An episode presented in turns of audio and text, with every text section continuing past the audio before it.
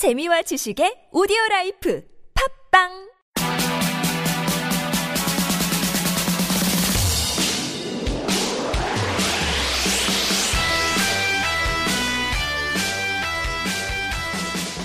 안녕하십니까. 토클리 베이스볼 17화로 돌아옵니다. 진행을 맡은 킹카로입니다. 예, 패널인 사이버리입니다.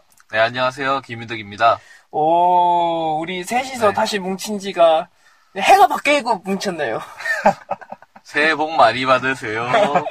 아, 이미 3주가 지났는데 새해 복 많이 받으라는 얘기하기 약간 그렇지만. 내더이 살아. 어쨌든 네, 새해 복 많이 받으시고요. 우리 패널분들 저도 개인적으로 정말 오랜만에 만났는데 연말 연초 잘 보내고 있나요? 어떻게 네. 김희딩님 뭐하고 지내시나요? 저 학원 다니고 있어가지고 컴퓨터 쪽 네, 그 학원 등록한 거 이제 열심히 다니고 있습니다. 아, 그렇군요. 네. 강남인입니다. 강남인. 아침마다 3,200번 타고 다니네? 아, 3,200번 안 타고 그냥 지하철로 해서 그렇게 가고 있습니다. 강남에 있으신 시간보다 오가는 시간이 더 길으실 텐데. 무슨 소리예요. 수업시간이 5시간인데 그 정도는 아니죠. 사이버님은 최근에 어떻게 보내고 계신가요? 아, 저는 뭐 여전히 그냥 집에서 숨 마시고 있죠. 아, 숨 마시고 별다른 일은 없군요. 이번에 최근에 날씨가 계속 따뜻하다가 요즘 들어서 다시 급격하게 겨울다운 추위가 왔잖아요. 그때 저도 감기에 걸려가지고 그런 것도 알고 계세요?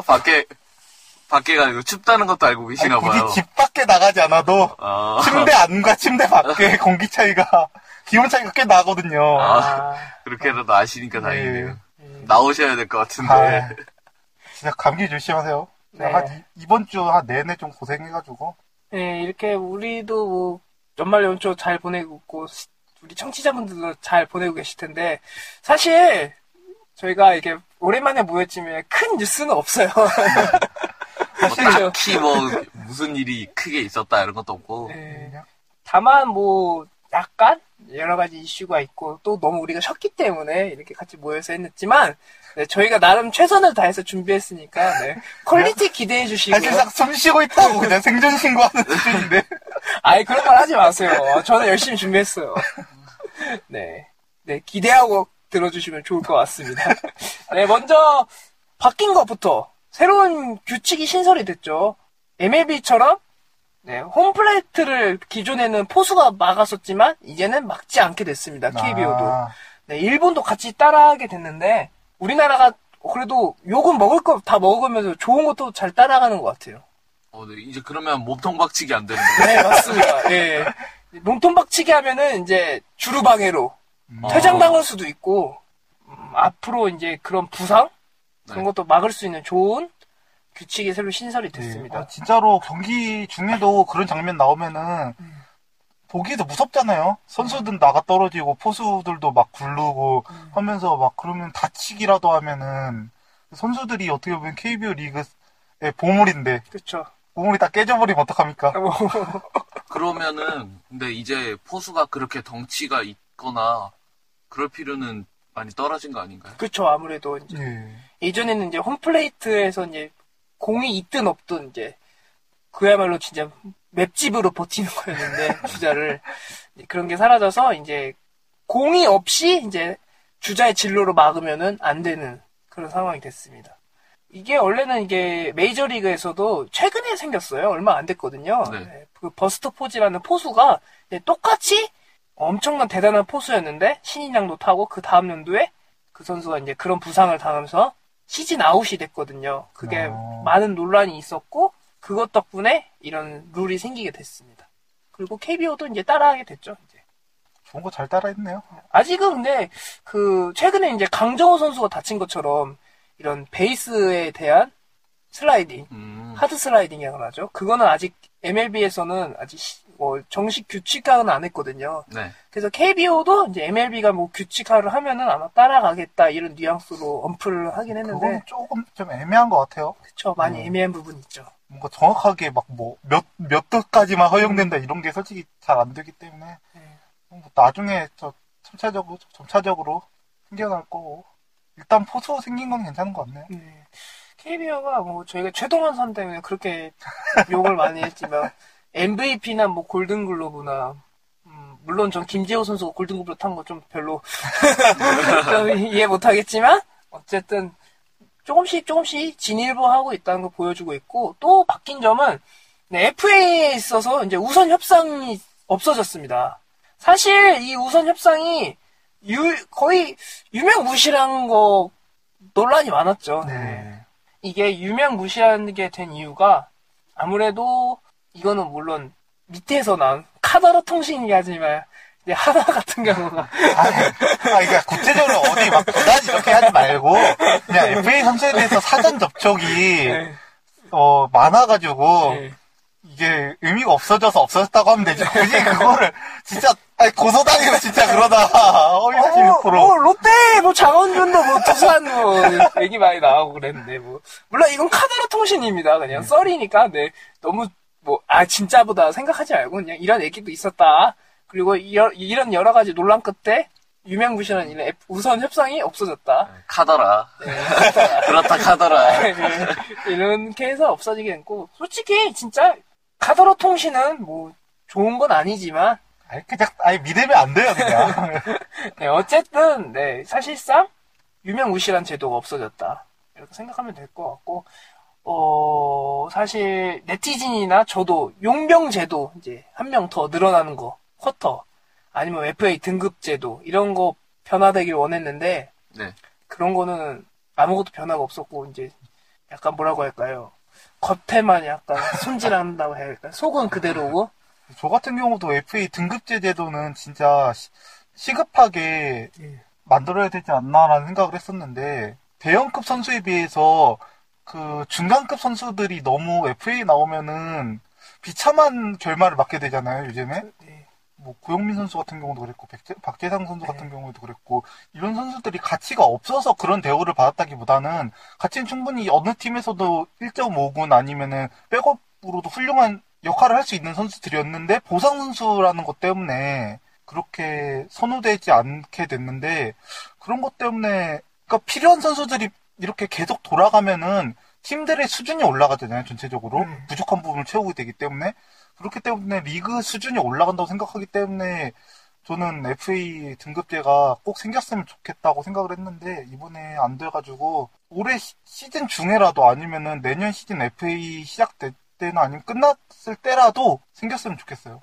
다음 시즌 FA도 대박이죠. 예, 김광현, 양현종, 이제 최영우 100억 시대를 과연 누가 열 것이냐 막 말이 나오고 있고, 그런데 개인적으로 김광현 어디 갈 것 같습니까? SK죠. 어디 가요? 아니 어디 간 거냐고 물어본 거예요? 남을 거냐고 물어본 게 아니야. 은근히 노리고 있었어. 네, 그럼 그냥 편하게 최강 하나라고 하시면 됩니다. SK 있어야죠. 프랜차이즈 선수인데 어디 가요? 김광현 선수는 SK에 남아줄 거라고 믿습니다. 그렇게 SK 심장 같던 정근우 선수도 하나로 왔고, 그리고 SK의 허리 정우람 선수도 하나로 왔고, 이제 SK의 에이스 하나로 오면 되겠네요. 감독도 가고 허리도 가고 팔도 가고 이제 어깨 남았네. 괜찮아요. 아직 박정원 선수도 있고 김극현 선수도 남아주면 더 이상 안 바래요. 그냥 김극현 선수 있어줄 거예요. 그냥 막연하게 믿고 싶어. 어디 가지 말고. 김광현 선수 팀에 대한 애정이 꽤 강한 선수라. 머뭇하지 마요. 코웃음 치겠어. 자기가 말하면서 코웃음 치겠어. 예. 메이저에 살짝 흔들렸지. 그건 누구나 가질 수 있는 거예요. 그런 건. 예, 우리 김광현 선수에 대한 얘기 잘 들었고요. 네, 이렇게 해서 내년에도 마찬가지로 거대한 FA 시장 예상되기 때문에 KBO가 내년 FA 시장에 있어서도 많은 노력이 필요할 것 같습니다. 저희가 그리고 셋이서 개인 톡방에서 제가 야구 해외 진출에 대해서 예측한 게 있지 않았습니까? 예. 손아섭과 황재균 선수 말고는 죄다 실패했어요. 처참하게 빗나갔죠. 너무 뻔한 것들만 적중시키고. 김현수, 오승환도 MLB를 진출할 줄 몰랐고, 박병호 선수도 지구도 틀렸고, 이대호 선수도 MLB 진출을 한다고는 했는데 지금은 현재 분위기는 약간 지금 많이 어려운 상황이고, 역시 제가 야구를 모르는구나. 야알못이구나. 네, 그렇게 느꼈고, 지금 저희가 본격적으로 오늘 주제죠. 첫 번째 주제, 오승환 MLB 진출에 대해서 다루려고 하는데요. 사실 세 분들은, 저는 개인적으로 잔류를 예상했는데 두 분은 어떻게 생각하셨나요? 이거 근데 이 얘기 자체가 엄청 예전에 오승환 선수 메이저 나가면 어떻겠냐고 그 돌직구 한번 보고 싶다고 뭐 이런 얘기를 했었잖아요. 아, 그치. 네, 그래서 뭐 나갈 거란 생각은 한 적은 없는 것 같아요. 그냥 막연하게 나갔으면 좋겠다 이런 생각을 많이 했었어요. 네, 사이버리님은 어떠셨나요? 저 같은 경우도 그 오승환 선수가 일본 진출한 14년도에 비해서 15년도 작년에 네. 구위나 이런 것들이 그러니까 저번에 방송할 때도 좀 약해졌다라는 얘기를 했잖아요. 네, 저희가. 예. 그래가지고 일본에서는 충분히 위력적인 공이지만 메이저에서도 오승환 선수의 공이 굳이 필요할까라고 생각을 했는데 저는 그래서 일본 잔류하게 될 거라는 생각을 했는데 진출하게 됐네요. 예. 저도 한신 잔류를 예상을 했는데 도박 파문의 힘이 그렇게 예. 컸나 근데 생각보다 오승환 선수가 못 간 케이스도 아닌 것 같더라고요. 예, 그래서 오늘 첫 번째 네, 오승환 선수 MLB 진출에서 다뤄볼 텐데요. 먼저 우회 고유명사시죠? 네, 사이버린인데요. 오승환 선수에 대해서 좀 얘기 좀 해주시죠. 예, 오승환 선수가 해외 원정 도박 혐의가 있었잖아요. 네. 네, 이러다 이번에 확정이 났죠.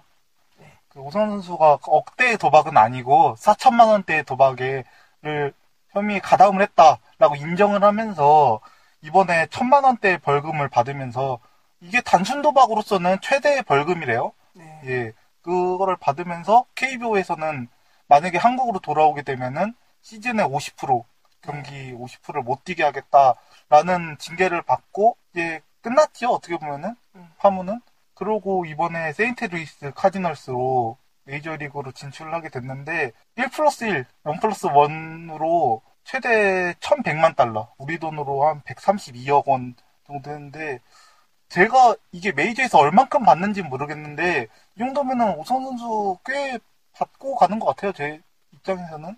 네, 그 1,100만 달러가 이제 인센티브라 그러죠. 인센티브까지 다 포함한 금액이고요. 2년의 보장 금액이 한 500만 불 정도라고 합니다. 근데 이 500만 불이 많다 안 받다 잘 감이 안 잡히지 않습니까? 예. 일본에서 연간 한 300만 불 정도 받았거든요.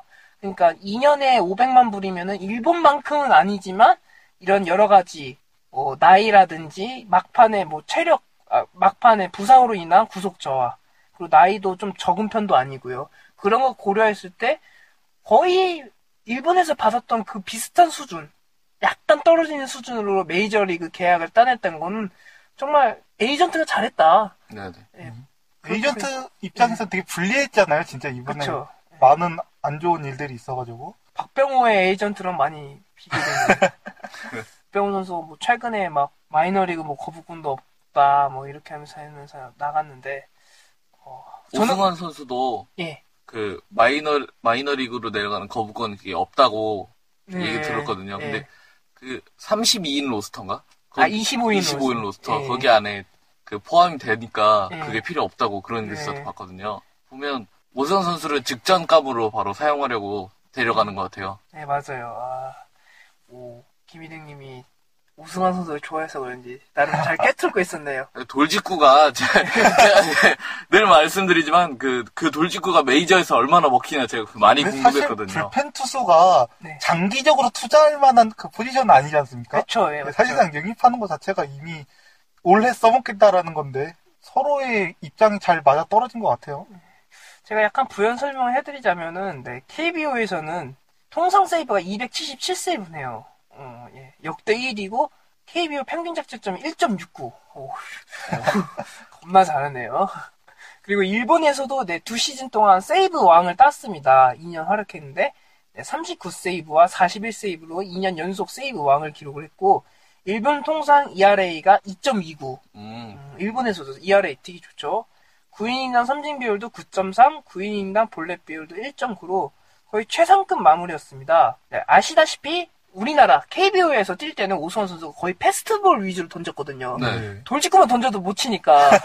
그런데 이렇게 일본으로 진출하고 나서는 이제 상위 리그에 적응하기 위해서 소위 커터라고 불리는 고속 슬라이더를 던지기 시작했고 네네. MLB에 진출하기 위해서 작년부터 포크볼 구사율 7%까지 올릴 정도로 준비를 한 것 같고요. 네, 오승환 선수가 이걸 볼 때 나름 열심히 준비했다고 판단이 되네요. 그럼 애초에 나갈 생각이 있었으니까 그렇게 던지기 시작했던 거겠죠? 예. 솔직히 근데 KBO 리그에서 MPB로 가는 선수가 솔직히 메이저리그를 안 노리고 순수히 순수하게 일본 리그만 갔다 와야지라는 생각으로 나가는 선수가 누가 있을까요, 솔직히? 그쵸, 아무래도. 김태균 선수. 김태균 선수. 도망쳤죠. 아이, 도망이라니요. 김도방! 84억서 적다고, 이번에. 기사도 되고, 참. 그리고 캠프 탈락했더라고요. 예. 네, 김성훈 감독이. 김태균 선수 인터뷰를 못하게 해야 돼요. 아, 이렇게 잠깐 다른 얘기도 했고요. 네, 오승환 선수의 이제 이적하게 된 세인트루이스에 대해서 잠깐 설명을 해드릴 텐데요. 작년 유일하게 메이저리그에서 100승을 달성한 팀입니다. 그리고 100승을 달성한 카즈가 비록 네, 작년에는 우승을 하지 못했고요. 월드시리즈. 그렇지만 준수한 선발, 불펜, 타선까지 거느리고 있기 때문에 올해 역시 월드시리즈 매우 유력한 우승 후보팀이라고도 볼 수 있을 것 같습니다. 이 팀의 별명이 가을 좀비예요. 가을만 되면은 이제 좀비처럼 진짜 무너지지 않는다 해서 오. 그런 별명을 가진 팀이고요. 좋은 별명이네요. 네. 그래서 오승환 선수가 단기 계약으로 끊을 때 그나마 월드시리즈 갈 수 있는 팀을 중점으로 보고 선택을 했다고 하더라고요. 예, 실제적으로 이제 오승환 선수가 속한 불펜에 대해서 좀 알아볼 텐데요. 카디나스 불펜은 ERA가 2.82로 전체 3위입니다. 와. 진짜 불펜 되게 좋은 팀이네요. 네, 불펜 괜찮은 것 같아요. 엄청 좋은 팀인데 오승환을 데리고 하지 않습니까? 거기에는 이유가 있습니다. XPB라 그러죠. 네, 구장 효과가 반영돼 수비 이후가 평균 자책점이 3.87로 전체 16위. 그냥 통상 ERA에 비하면은 엄청 많이 떨어지고 9이닝당 삼진 비율은 8.65로 12위. 9이닝당 볼넷 비율은 3.4로 19위로 약간 세부 성적으로 들어가다 보면은 실제적인 평균 잡채점이 3위인 거에 비하면 많이 떨어진 걸로 알 수가 있습니다. 네. 네, 그렇기 때문에 오승환은 영입을 했다라고 생각을 하면 될 것 같고요. 물론 그럼에도 불구하고 좋죠. 예. 네, 중상위권이니까요. 예. 좀 더 세부적으로 설명을 해드리자면 일단 마무리. 오승환 선수가 마무리만 항상 하지 않았습니까? 네. 삼성이나 한신에서든. 네, 세인트루이스에서는 마무리는 힘들고요. 왜냐하면 네, 로젠탈이라는 정말 강력한 마무리가 있습니다. 48세이브 거뒀고 ERA가 2.10을 거둔. 좋네요. 예. 근데 이런 마무리 상대로 강정호 선수가 두 번 연속이나 장타를 때려놔가지고 원래 평균 자책점이 1점대였는데 강정호 때문에 2점대가 됐어요. 예. 예, 그런 마무리. 그리고 최근 유행하고 있습니다. 메이저리그에서는 보통 새드맨 하면은 우완 새드맨 생각하지 않습니까? 예. 네. 네, 최근에는 8회에 좌완 세던맨과 우완 세던맨 이 두 명 다 가지고 있는 게 유행입니다. 8회에 좌완 세던맨 역할을 맡은 시그리스트라는 선수가 있는데요. 네, 그 선수가 28홀드 그리고 ERA 2.17, 74.2이닝 그리고 올해 최다 경기 출전을 했습니다. 불펜 중에서 거의 완벽한 8회 좌완 세던맨 역할을 했는데 문제는 무엇이냐? 8회 우완 세던맨입니다. 상대적으로 8회 우완 세던맨 역할을 하는 세스 메네스라는 선수가 있는데요. 네, 63.1이닝을 소화하면서 20홀드 그리고 ERA가 4.26. 아, 세더맨이 4점대면 좀 부실하네요. 예, 네, 그렇죠. 그래서 오승환을 영입했다. 그리고 플러스 뭐 부상 회복 중인 왈든이라는 선수도 있고 브록스턴 선수도 연장 계약을 맺었는데 이 선수 역시 ERA가 4.62. 그러니까 한 8회 우한 세더맨 역할이 좀 필요했고 더불어서 마찬가지로 7회에 나올 만한 선수도 별로 없기 때문에 일단 오승환 선수가 7회 자리는 일단 무조건 가져가고 좀 더 역량을 더 발휘하면 8회 우완 세던맨까지 노려볼 만하다. 네. 세던맨이라는 게 보통 그렇게 유명하진 않는데 상당히 중요한 자리잖아요. 그렇죠. 엄청 중요하죠. 네, 좋은 활약해가지고 그 자리 꿰차면 좋겠네요. 네.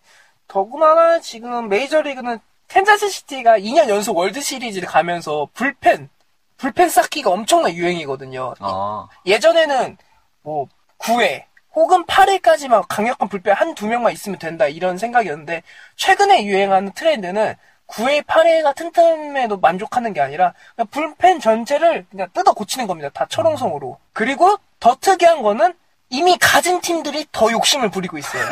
한마디로 있는 놈들이 지금 더 많이 구하고 있어요.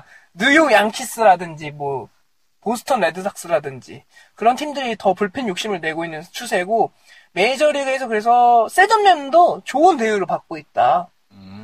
어떻게 보면 셋업맨들, 불펜들이 지금은 오히려 레드오션, 예전에 비하면 값어치가 상당히 많은 돈을 지불해야지만 데리고 올 수 있는 그런 트렌드에 맞춰서 카디너스 불펜도 이렇게 안 좋은 불펜은 절대 아니지만 그런 트렌드에 맞춰서 오승환을 영입을 했다라고 생각하면 될 것 같습니다. 네, 그리고 오승환 선수가 뛰게 될 홈구장에 대해서 많이 궁금하실 텐데요. 이름은 부시 스타디움이고요. 14년도 우타자 홈런 팩터가 92로 25위, 그리고 좌타자 홈런 팩터가 19위로 96.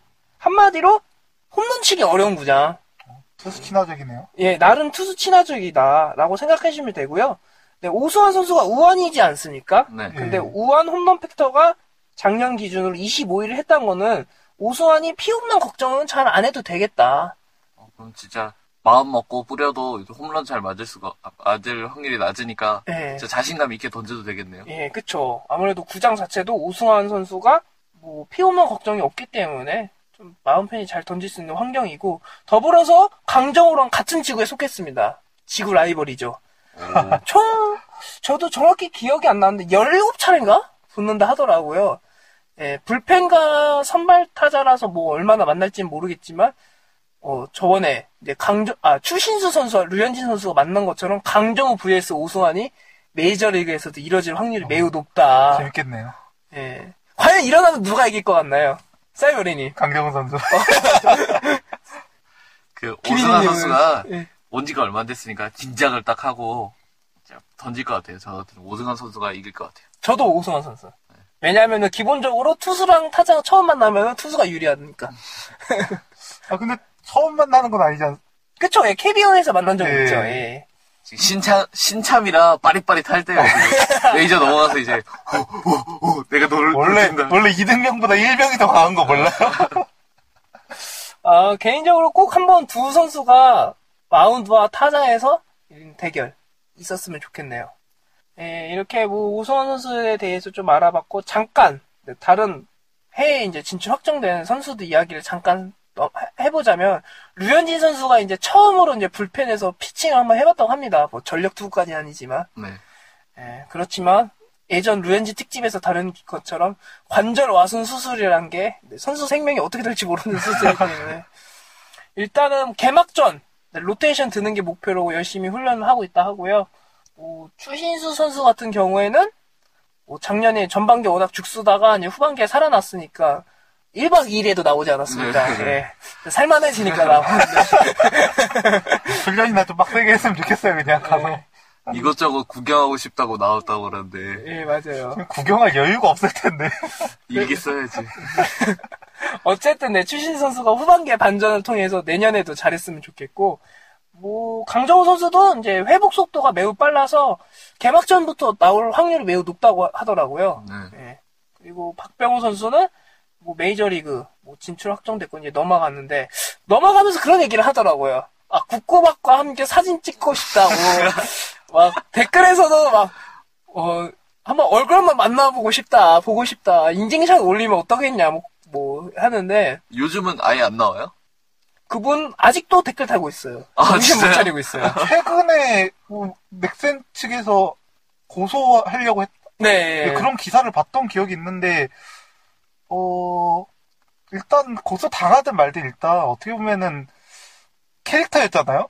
네. 예, 그냥 재밌게 끝났으면 좋겠네요. 근데 정말 대단한 게 거기 밑에서 이랬거든요. 이제 박병호 선수 인터뷰에서 얼굴 한번 보고서 내가 진짜 한번 꼭 얼굴 보고 싶다 이렇게 인터뷰를 했거든. 근데 그 기사에 이제 댓글을 이제 박병호 선수를 또 비하하는 댓글을 달더라고요. 진짜 대단한, 몇 살인지 모르겠는데 대단한 사람인 것 같아요.